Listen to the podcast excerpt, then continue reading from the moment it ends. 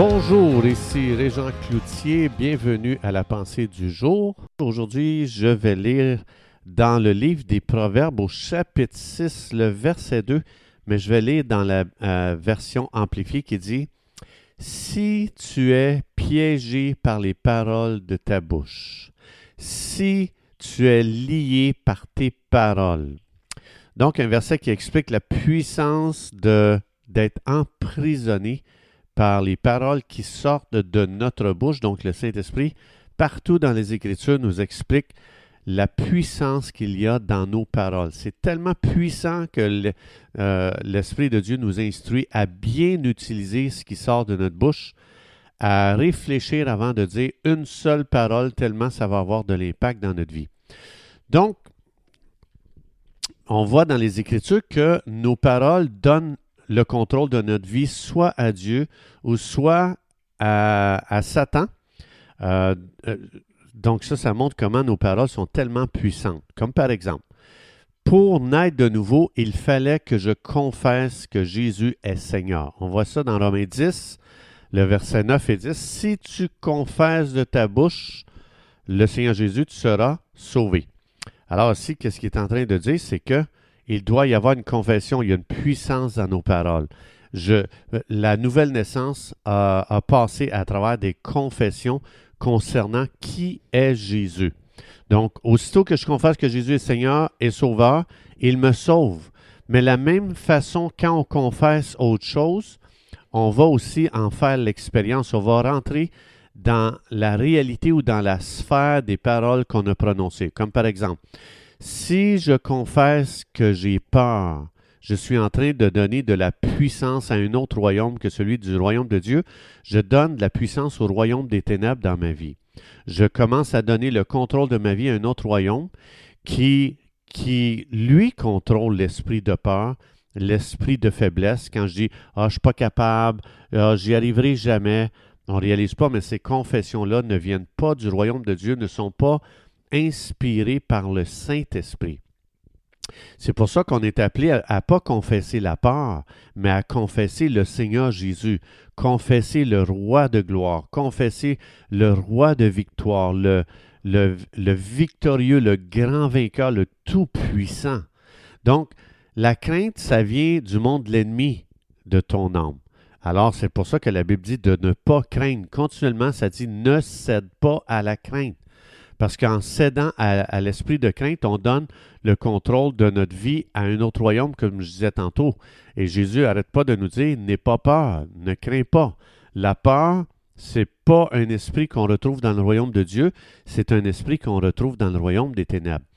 Donc, l'Esprit de Dieu veut nous sensibiliser à réaliser que notre bouche est tellement puissante que l'Esprit nous dit que par nos confessions, on donne la domination de notre vie soit au royaume de Dieu, soit au royaume des ténèbres. C'est pour ça que euh, c'est la raison pourquoi notre bouche doit être remplie de la parole de Dieu. On ne se trompe pas. Quand ça dit médite la parole de Dieu jour et nuit, puis son main, c'est pour que notre bouche soit remplie de ce que Dieu dit, que nos confessions soient remplies des promesses de Dieu. Matthieu 12, 37, Jésus encore dans son ministère sur terre, Jésus va dire, par tes paroles tu seras justifié et par tes paroles tu seras condamné. Dans une autre version, ça dit, euh, de Passion Translation, ça dit Tes paroles seront utilisées comme évidence contre toi et tes paroles vont te déclarer ou coupable ou innocent. Donc, c'est fort. Nos paroles sont tellement puissantes. On ne peut pas penser qu'on peut déclarer des choses puis il n'y aura pas de conséquences, qu'il n'y aura pas de, de, récolte ou de résultat. Donc, c'est Jésus qui a fait cette déclaration pour nous sensibiliser de ne pas dire n'importe quoi. Les paroles sont plus importantes que qu'est-ce qu'un être humain peut imaginer. Dieu écoute chaque parole que l'on dit. Donc, nos paroles peuvent soit nous réconforter ou soit nous tourmenter.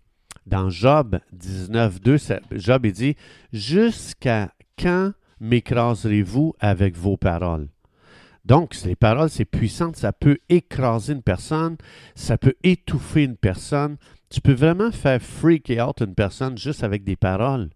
Mais de l'autre côté aussi, on peut bâtir tellement quelqu'un par nos paroles.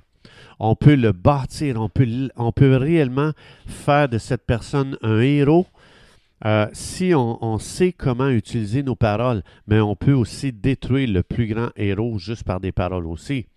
Donc, nos paroles ont le pouvoir de bâtir, nos paroles ont le pouvoir de guérir, nos, euh, nos paroles ont le pouvoir de nous rendre malades, nos paroles ont le pouvoir de nous rendre heureux ou même malheureux. Dans, dans Marc chapitre 11, verset 23, quand Jésus a expliqué, si tu dis à cette montagne ôte-toi, il est en train de dire encore une fois la puissance de tes paroles. Et à la fin, Jésus va dire il en sera comme tu as dit. Donc, c'est pour ça qu'aujourd'hui, je dois réaliser la puissance des paroles afin de relâcher des paroles pleines de vie dans chaque situation au lieu de relâcher des paroles de mort. Les paroles sont tellement puissantes que si quelqu'un te demande de prier pour elle et que la personne commence à confesser le contraire de ce que tu pries, sais-tu que cette personne va annuler tes prières?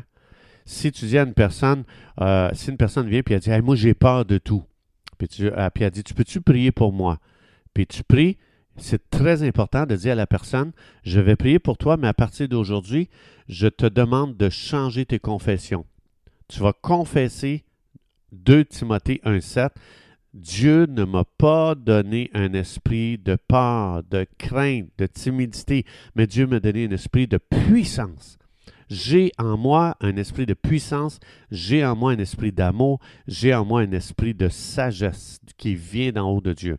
Donc, quand tu pries, puis euh, c'est important de dire à la personne, je te demande à partir de maintenant que j'ai prié pour toi, tu vas changer tes confessions. Sinon, tu vas détruire ton futur. Dans, dans Deutéronome 18, 21, ça dit La vie et la mort sont au pouvoir de la langue. Donc, si je prie pour quelqu'un, puis que sa langue après ça est négative, bien, cette personne-là ne réalise pas qu'elle devait joindre ses confessions avec mes prières. Donc, si quelqu'un ne change pas ses confessions, il travaille contre ta prière. Ça veut dire comme ceci. Mettons que quelqu'un vient te voir et dit euh, je traverse des situations difficiles dans ma vie, c'est correct, ça, c'est, elle peut le dire. Mais tu dis à partir d'aujourd'hui, euh, si, mettons, elle dit, euh, je ne sais pas moi, telle personne m'a fait ça, telle chose m'est arrivée. Tu dis, OK, je vais prier à partir de maintenant, puis à partir d'aujourd'hui, tu vas confesser Romains 8, 28. Je déclare que toutes ces choses-là vont travailler à mon bien. Je te remercie, Seigneur, de ce que ça, ça va me faire du bien, ça va, tu vas le tourner, tu es à l'œuvre, tu es en train de travailler dans cette circonstance-là pour me faire du bien à travers ça. Je bénis Dieu de ce que ça, ça va tourner à mon bien. Tu dis, c'est ça que tu vas confesser. Moi, je vais prier pour ça. Ou bien quelqu'un dit, hey, moi, mes enfants, là, je veux dire, c'est des monstres, je suis plus capable de les endurer. Évidemment, ça ne remplace pas l'éducation de nos enfants. On doit éduquer nos enfants. Mais si j'ai éduqué mes enfants puis ils tournent mal, donc là, c'est, là, c'est facile d'avoir un cœur rempli de, de crainte, de doute, de paroles de condamnation, puis de dire à tes enfants, tu feras jamais rien de bon, toi, dans ta vie ben là, même si j'ai prié pour tes enfants, puis tu s'en vas à la maison, puis ton enfant fait une gaffe, puis tu dis, toi, tu un nul, tu feras jamais rien de bon dans ta vie, tu réussiras jamais, ben ma prière vient complètement d'être annulée envers tes enfants. Donc, si tu viens me demander de prier pour tes enfants, c'est correct, on doit prier. Mais après ça, c'est important de, dire à, la personne pour qui tu pries, maintenant, à partir de maintenant, tu ne diras pas que ton enfant fera jamais rien de bon dans la vie. Tu vas dire, je déclare au nom de Jésus, parce que j'ai prié pour toi, que tu vas accomplir des grandes choses pour Dieu parce que je prie dans le nom de Jésus, je déclare les promesses de Dieu sur ta vie. Et Dieu dit, je te loue de ce que je suis une créature merveilleuse, tu es un enfant merveilleux, tu es appelé à des choses merveilleuses, et parce que je prie pour toi, tu vas commencer à rentrer dans les œuvres merveilleuses que Dieu a préparées pour toi dans Éphésiens 2.10.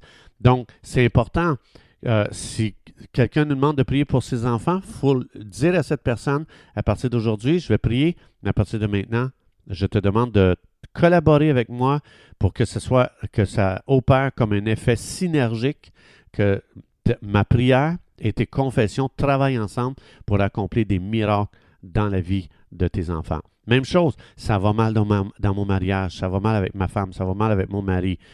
Là, encore une fois, c'est important de dire, au lieu de laisser ton cœur être rempli de crainte et de doute, de condamnation, tu vas prendre une promesse, puis tu vas déclarer ce que Dieu dit concernant ta femme ou ton mari.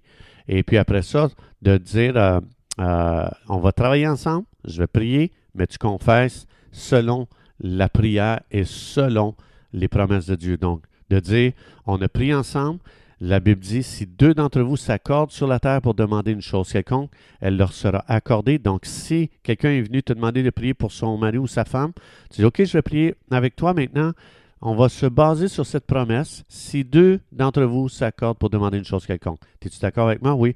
OK, on demande qu'à partir de maintenant, l'Esprit de Dieu puisse, euh, puisse augmenter, multiplier le travail dans ton mari. Est-ce que tu es prêt à croire ça avec moi? On est deux, on se met d'accord, on demande ça devant Dieu, Dieu dit il va le faire.